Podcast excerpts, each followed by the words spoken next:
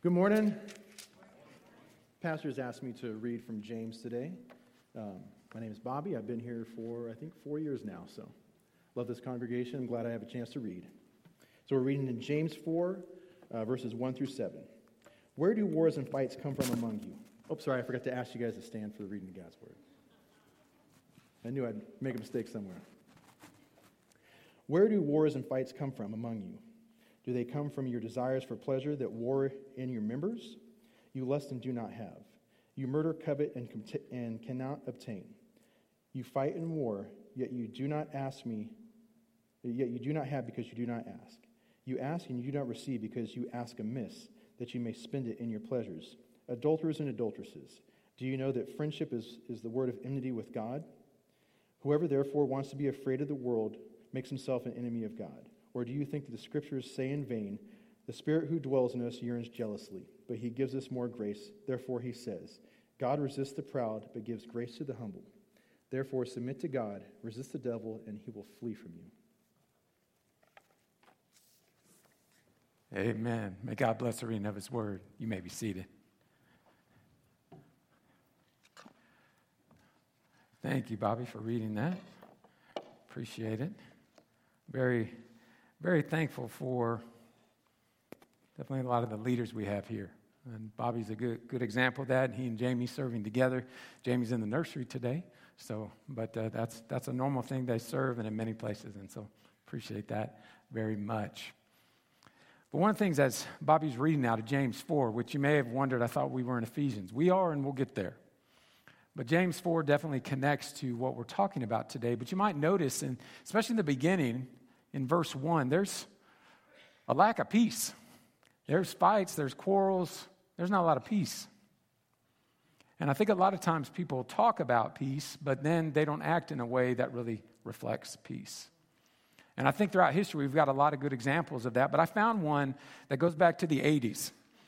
And it was in the Soviet Union on September 1st, 1983. There was a pilot by the name, I'm going to do my best to pronounce, pronounce this. It was Major Osipovich, and I think I'm saying that right. But he was a pilot eh, for the military, Soviet military, and he had been asked to speak at his daughter's school about peace. And so he said he would do that, but because of his patrol, he had volunteered to have night duty. And so September 1st, 1983, he was on night patrol going through the skies, uh, all with the intent of the next day he would be speaking to his daughter's school about peace. Well, during his patrol, a Korean passenger jet came into Soviet airspace. 240 civilians. And so on his patrol, he was ordered to fire. He was ordered to fire at this Korean passenger jet. He complied with that order and killed 240 civilians. And in that moment, the, the guy who was supposed to walk in the next day and talk about peace shot and set off what could have been catastrophic for the world. And I think if you know your history at all, you know there was a lot of tension in the 80s. And thankfully it didn't come to be. But oftentimes that's what happened is there's conversations about peace and it's anything but. And see, there's an unseen daily battle that we are in, that we are a part of. And there's an enemy whose desire is to take everything so that we have anything but peace and to make sure there's no protection no peace, no protection in our lives. But see, when we understand the battle we're in, we understand the one who provides peace and protection. And that's the one we need to lean on. So, as we will dig into these passages a little bit more, let's go before the Lord in prayer. Father God, I just thank you that you are good and faithful. I thank you that you are bigger than us. And Lord, oftentimes I think our view gets so narrow. We walk by sight and not by faith. But we need some spiritual eyes, Lord, to see that there's a battle. There's a battle going on and an enemy who just wants to take us down. An enemy wants to see us stuck in shame and doubt and fear. And Jesus, you bring peace. You protect our hearts and minds. And you've given us the tools to, to wade into this war but to know that there is peace and there is protection. And so I just pray that you would remind us of that today, Holy Spirit. Encourage our hearts, pick us up, and remind us of how big you are. And that really the battle is already won. I thank you, Father. In Jesus' name we pray. Amen. As we begin in James chapter 4, there's definitely a connection that we'll make in just a moment to Ephesians 6. But uh, I want to give you a little bit of background about James so you kind of have a, a context of what's happening in the book of James. But this is most likely James, the brother of Jesus. And he's writing to believers who are scattered, they're all over the place. I mean, even as you, you read the Gospels, that night when they grabbed Jesus, when Judas betrayed him, and he had already told them, Y'all are going to ditch me. And of course, we know Peter's like, God, no, I'll be there. And we know he went on to deny Jesus. But see, they have been scattered. But see, I love how the fact that when the enemy thinks he's scattered followers of Jesus, that's really God's way of saying, I'm going to send my good news to the ends of the earth. But this is who James is writing to. But as he's writing, you can see in chapter 4 that they have a desire for things, they have things they want. And I think oftentimes, if, if you've come to know Jesus, there is a wrestle within you because you have things you want, things you desire. And you read maybe a passage like Psalms 37 4, which says, Delight yourself in the Lord, and he will give you the desires of your heart. And so you wrestle with this. But the question we need to ask is do our desires line up with the desires of Jesus? Is our heart in tune with his heart? And I think you can see from what James was saying to this group, the answer would be no. You all have what you want, but you're not instead loving each other. You're fighting, quarreling, and even going to the point of you seeking to destroy and murder each other. Because, see, what we often desire is not the things that God wants, we desire the things of the world. And see, the enemy is good. He'll, he'll put a bow on things and just make it look so pretty oh man, you just need to live free. Forget all these rules. Forget what Scripture says. You know what? Your, your sexuality and how you act and who you spend time with and relationships. Oh, none of it. You know what? You just need to live and enjoy. But see, we forget that when God ever says don't, what he's saying is don't hurt yourself. Because I understand what's coming. But I love the fact that James doesn't hold back. In verse 4 of James 4, it says, You adulterers and adulteresses. I don't think we walk around talking to each other like that. Do you not know that friendship with the world is enmity with God? Whoever therefore wants to be a friend of the world makes himself an enemy of God. And see, part of what I love this verse is there's a point and a time we've got to make a decision. Which side are you going to be on? You see, too often it's almost like the Scarlett O'Hara idea of gone with the wind. Oh, I'm going to deal with that tomorrow. Her life is falling apart and she's going to deal with it tomorrow. You don't know tomorrow's coming. There's no guarantee. And so you've got to choose whose side are you going to be on? You're going to be on God's side or you're going to be on the enemy's side. Which side are you going to be on? Because when you are an enemy of God, there's no peace.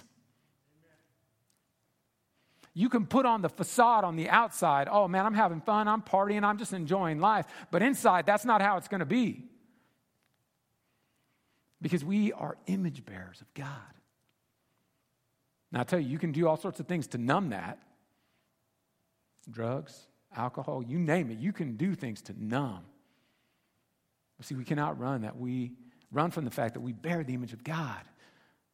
And it's intentional as God is working, and the Holy Spirit's purpose is to convict and lead us back to Jesus. But unless we have Jesus, we have no peace. But see, that's exactly what the enemy wants. He wants to live in doubt and shame and fear and worry. That's what he's after.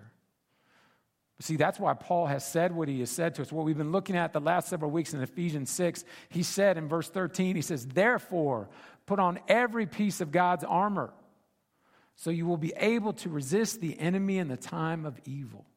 Then after the battle, you will be standing firm. Put this armor on, put these tools on, these weapons, you need them. Why? So you can stand firm because there's one who's coming at you who wants to knock you over. And some of the same language that Paul uses where he says, resist the devil, is exactly what James said at the end. Submit yourselves, therefore, to God. Resist the devil, and he will flee from you. See, these two guys are trying to get us to the same point of understanding We've got to choose who we're going to follow. And if you choose to follow Jesus, what you're also choosing is to be in this battle. But let's be honest there's a battle whether you choose it or not. You didn't get that choice. The question is are you going to choose to engage in it? Are you going to choose to use the tools and the weapons that Paul is talking about in Ephesians 6? But see, when you do so, see, now there's the opportunity for more. Now there's the opportunity to live with peace and protection. You see, I think there's, there's a lot of questions we have to answer in life. And one of the questions is why? I mean, I don't know if you've ever had someone say to you, Why, why do you believe in Jesus? If you do. And see, I think a lot of times we, the onus is put on those who follow Jesus. But if you ever ask someone back, why don't you? I mean, did you have a conversation somewhere where you just sat around the dinner table and said, you know what? I'm going to believe in nothing. I'm just one, you know what? After we die, eh, nothing. I'm just going to believe that. And then when you're on someone's deathbed, or maybe your own, and then the question becomes, how's that working out for you? But see, again, the world comes at us and says, oh, you're, y'all got a crutch. Man, y'all don't think. You don't know, open your mind. You just believe what's in this book. And you're right, I do believe what's in this book. This book has over 5,000 manuscripts that date back long before you and I. There are more copies of this than there are any other book that exists. Time and history. But you know what? Also, what holds it up is also those who've experienced Jesus. See, you don't die for a lie. Ever thought about that? All the people who've been martyred throughout history who are willing to give up their life. If something's not true, you think you're going to die for it? You would sign up for that? People who are burned at the stake, people who are hung upside down on crosses, that they would die for these kind of things? But see, each and, us, each and every one of us have to answer the question of why. Why do I believe this? Why don't I believe this? That's a wrestle you've got to have, and you want it's okay to have that wrestle. Because until you do, you're going to be struggling for peace.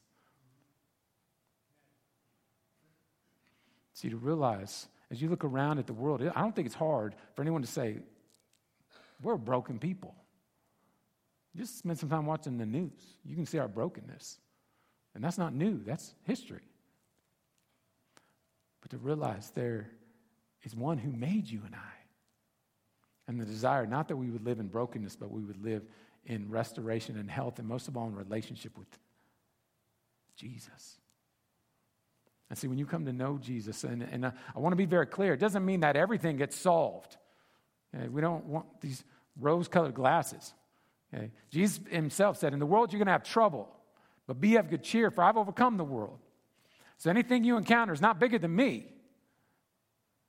And see, the peace comes not in the fact that all of our circumstances are fixed. The peace comes from the one who knows our circumstances and is going to walk us through it.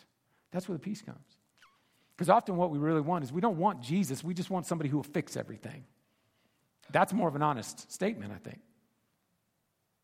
And so to realize this, Paul digs in further into Ephesians and says, you need to put these things on. If you don't have a relationship with Jesus, there's nothing for you to put on. At best, you're going to try and do it by your own power. But the truth is, it's going to fail. And so, as Paul continues on in Ephesians, the first thing he says in verse 15 is we've already talked about some of the other tools. He moves on to the shoes of peace.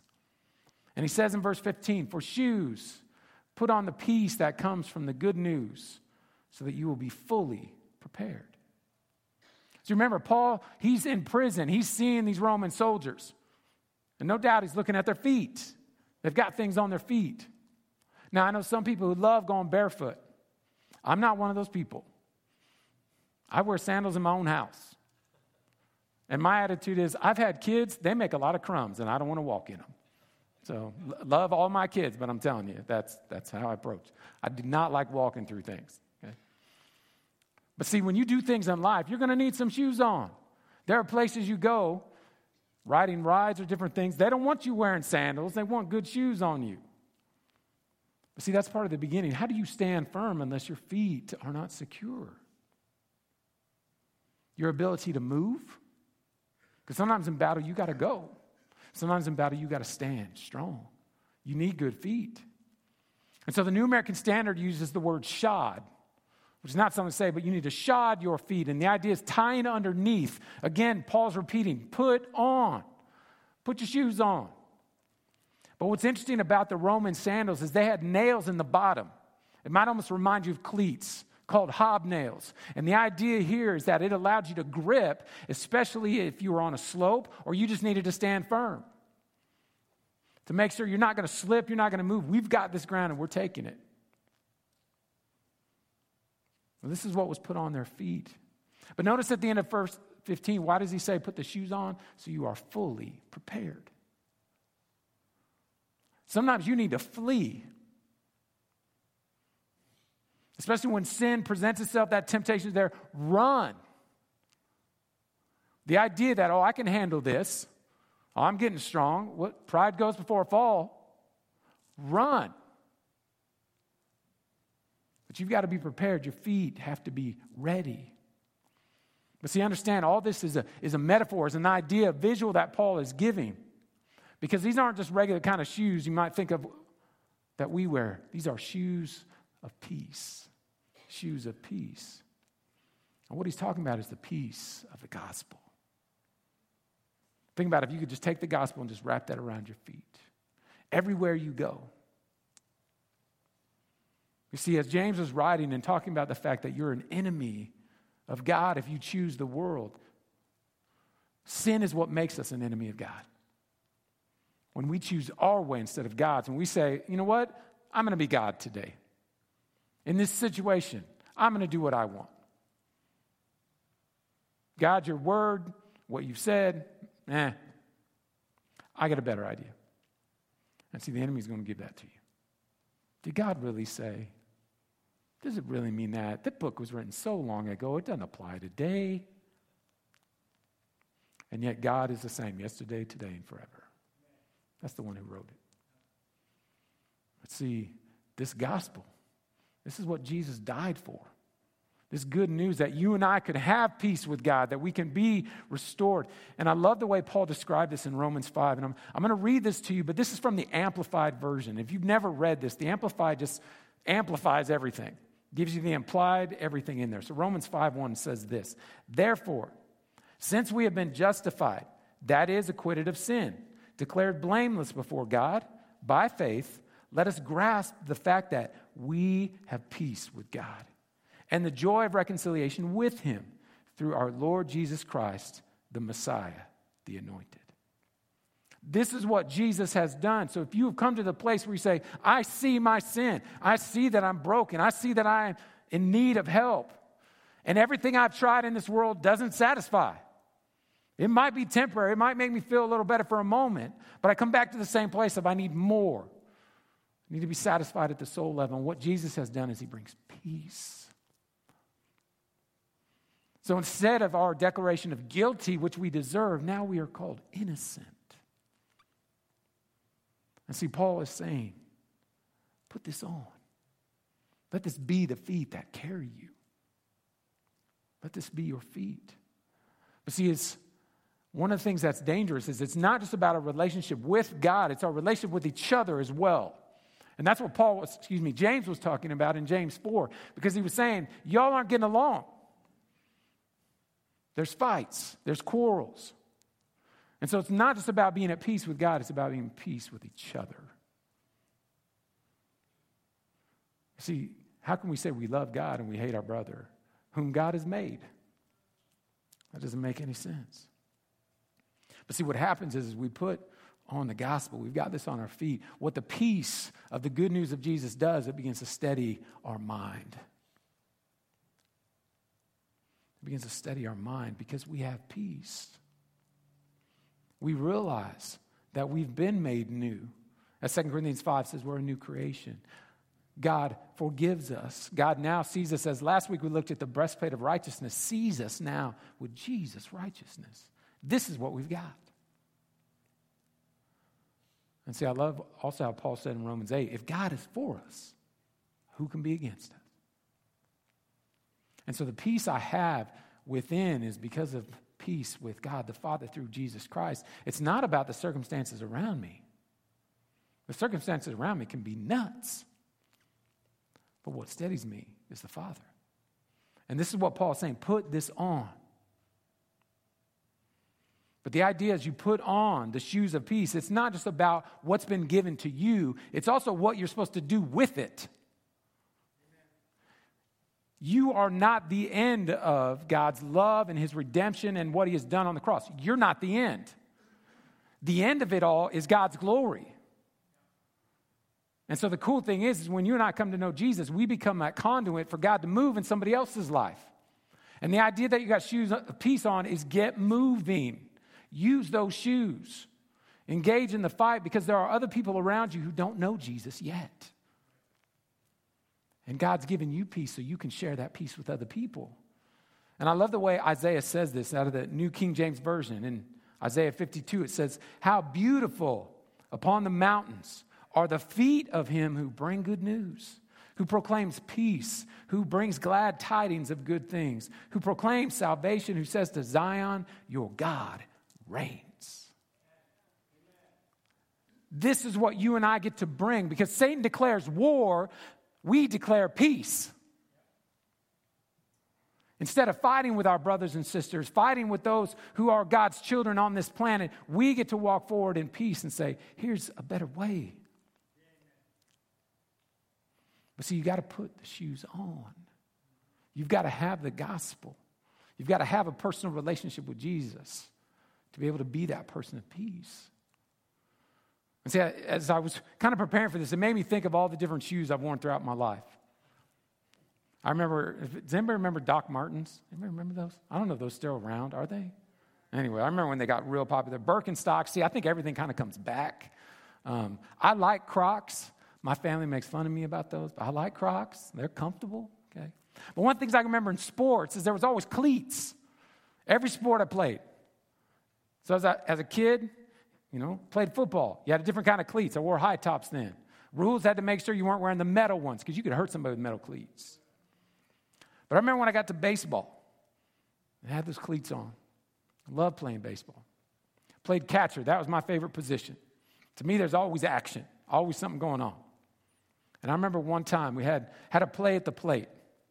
Ball got past me and I picked it up and I'm, I'm running at the plate because pitcher came in, which is what they're supposed to do, okay? But the guy was coming down third base line and I was on that side. And I just felt like I can get to him. So instead of throwing it to the pitcher who was further down, I was like, I just started running. And as he's going in, he's got his cleats on too, he's running. I just dove at him. But part of what happened is he had his shoes on, but he was missing something else because as he was going in, he started to slide. And so, what would have been a tag here when he was standing up ended up being a tag here. And so, I dove and I nailed him in the head. And so, when I hit him, his cleats stuck and his body kind of twisted around. And it did not feel too good to him. The worst thing was, is the ump called him safe after all that. I was like, and I was mad. That was apparent for the other team. I'm telling you, you, you don't see any bitterness in me, but mm, I still remember that to this day. But see, one of the things is he had the shoes on. And that's the beginning of peace, but you know what? He wasn't protected for what was coming at him. And in that case, that was me. But see, Paul's talking about the shoes of peace. You got to have your feet right, but there's more. You need some protection. Because you understand, when we've got the shoes on, there's a lot left that can be attacked. And so, as we talked about previously, you've got the belt of truth. You've got the breastplate of righteousness. You've got the shoes of peace, but there's something even bigger you need to have in front of you. And that's the next thing Paul talks about is the shield of faith. The shield of faith. Because we need peace and we need protection. In verse 16, Paul says, in addition to all these, so we're still adding more, we're gearing you up. Hold up the shield of faith to stop the fiery arrows of the devil. And see, at the beginning, I like the fact he says, hold it up. You got to use it. Imagine your shield is sitting there. That's a great shield. I like that shield. It does no good if you don't hold it up. Now, I want you to think about this is probably something that's four by two. I mean, imagine just half of a sheet of plywood. Okay? Very likely it was, it was rounded, okay? made of wood, but it's got rough leather all over it. And so this is something that really, I mean, a guy could crouch and get behind, okay, protect himself. But it's not just any shield, this is a shield of faith. Faith. But see, it's not just the faith of coming to know Jesus. There's a, there's a point where you put your faith and trust and say, Jesus, I believe you are who you say you are. I believe you are God in the flesh. I believe you died on the cross, that you rose again for my sins. I believe all of that. But I also believe you give the strength and the power and everything I need for life. So it's not just the faith to save, it's the faith to live. And so we need to make sure that we live by this faith. See, I love this quote by Francis Chan because something we've got to understand about faith. I like what Francis Chan says. He says, There is something wrong if your Christian life makes sense to a non Christian. If you are a follower of Jesus and your life makes sense to someone who doesn't follow Jesus, there's something wrong. Because what the marker should be is faith. Faith. And what are you doing right now that requires faith? What are you doing right now? And see, I think we need to ask that question because are we living by faith? Because if we're not, we're just setting the shield down. We've forgotten what Hebrews 11 6 says, which without faith, it is impossible to please God. We've got to put up that shield of faith, but that faith is something that needs to keep growing and keep maturing. But we need this faith because the enemy is coming at us. He's coming at us. And this is what Paul was talking about. What did he say? He's coming at, at us with fiery arrows. Some of your translations may have said darts. A dart doesn't sound quite as intimidating, does it? Like a dart, like, oh, wow, you know, it would hurt. But fiery arrows. And see, the idea, especially in, in war, we're talking about flammable tools that can be hurled at you. The idea is it's going to set fire. Often in military, they would dip it in a type of pitch, a tar, light it on fire, and shoot it. So the idea is that when it hits you, not only hits you, then it burns. And see, think of all the arrows that Satan is hurling at you about truth, that you've got to have that belt of truth on. Did God really say that? This book is so old. This book is outdated. We have come so far. All the things we have learned today and we know. How would you follow a book like that? Or that particular passage, you know what? That doesn't apply today. He's coming out truth. He's coming out the truth of who you are. Oh, yeah, remember what you did yesterday? Remember what you did six years ago, 10 years ago, 12 years ago? Remember all that? See, he's coming at you and you got to stand with truth. And part of that is knowing who you are. And the righteousness of Jesus was like, well, he's going to remind you how worthless you are. All the things you've done, all the places you've struggled, the worries and the fears. This is all the, the arrows, the darts he's going to be hurling at you. Lies. Lies because he's the father of lies. Hateful thoughts, doubts, things about other people. See, think about these arrows coming at you, all because he wants to get things inflamed within you. And all the things that the enemy wants to burn within you lust, hate, revenge, bitterness, all these things, he's just hoping are going to be like a, a match to kindling that just light within you. You remember what that person said to you? You remember how they treated you? And you're just shooting arrow after arrow. But see, we've got to put that shield up. Because see, often what they would do, the soldier, is they would wet, they would soak their shield. So when those flammable materials hit that fire, it wouldn't burn. Because the idea is we've got to quench these darts. Think about every time when Jesus was tempted in Matthew 4, what did he respond with? The Word of God. What is our response? The Word of God. But if you don't know the Word, you got no response. We've got to make sure that we're ready, that we pick up the shield of faith. But the beautiful thing about the shield is we don't battle alone. We don't battle alone. You got another soldier right next to you with their shield. And see, the beautiful thing is that we put these shields together, form a shield wall. And see, we got shields that are coming around us. We got shields over our head because we know the enemy's coming every which way. And so they put these shields together and we keep going. And I think this is really a, what the writer of Ecclesiastes was talking about because in Ecclesiastes 4 it says, Two are better than one because they have a good reward for their toil. For if they fail, one will lift up his fellow. But woe to him who is alone when he falls and has not another to lift him up. Again, if two lie together, they can keep warm, but how can one keep warm alone? And though a man might prevail against one who is alone, two will withstand him. A threefold cord is not quickly broken.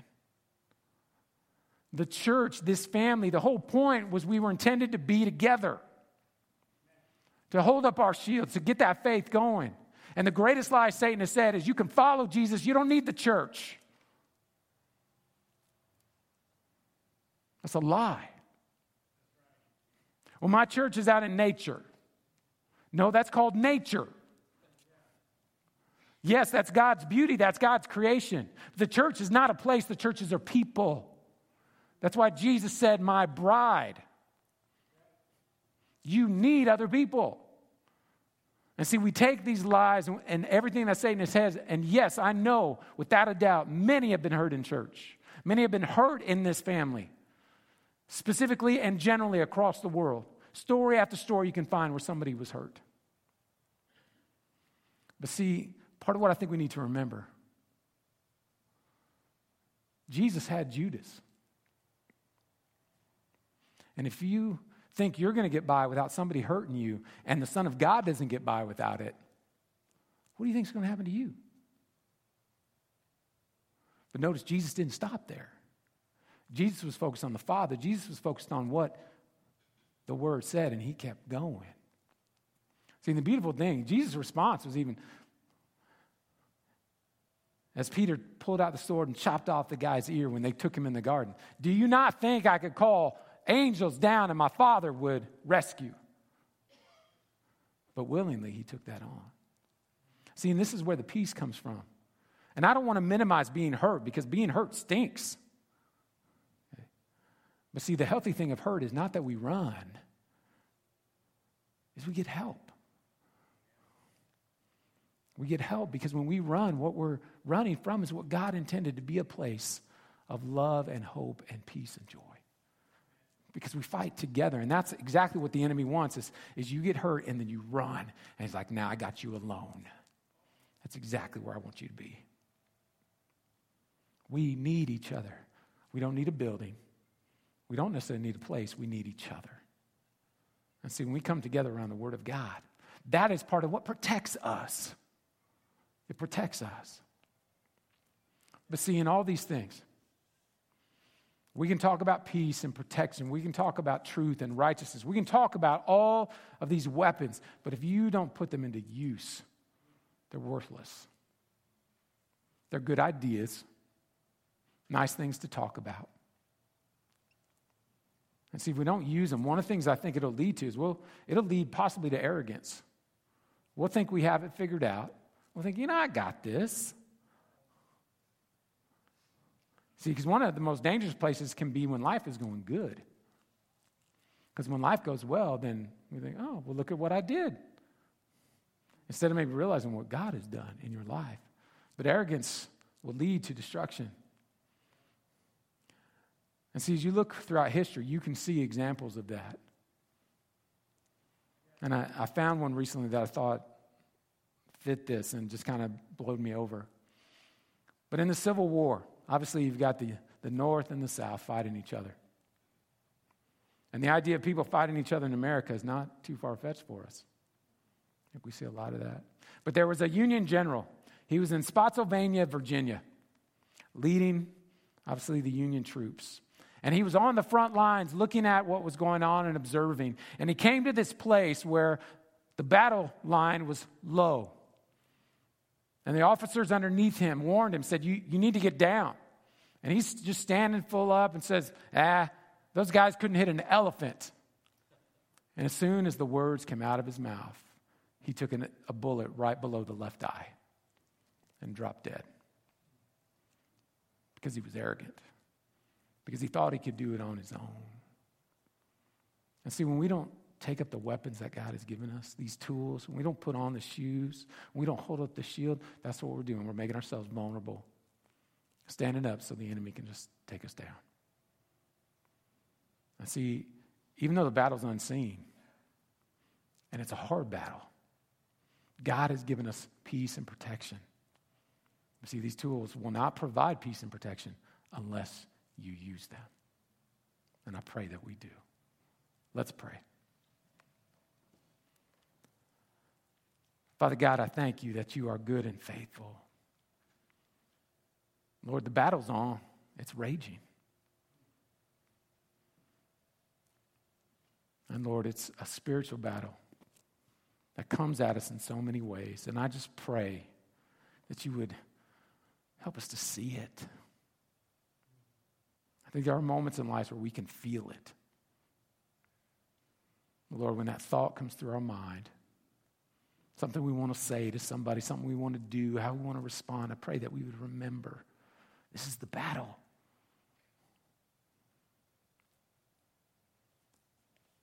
And there was a time in that battle where we were your enemy. But I pray that you help us remember that, Jesus, you bring peace. And it all begins with surrender. That we say, Jesus, I need you. Jesus, I realize you died on the cross for my sins. In the beginning of a, a life where we say, Jesus, I'm following you. And Lord, I pray if there's anyone watching, anyone here today, that today would be that moment. Please help them to have the courage to say, Jesus, I need you. And I pray, Lord, for any, anyone who's already said that. But Lord, they're struggling with doubts, they're struggling with fear, they feel attacked from every side. Lord, that they would get together with others, they would hold up that shield of faith and remember the peace you bring. And Lord, I pray for those who maybe life is going well right now. I pray that they would remember that every good gift comes from you. And they would not be arrogant to think it's because of what they've done. And so, Father, I just ask that you be with us, Lord. I thank you. You take us just as we are. Help us to respond right now. In Jesus' name we pray. Amen.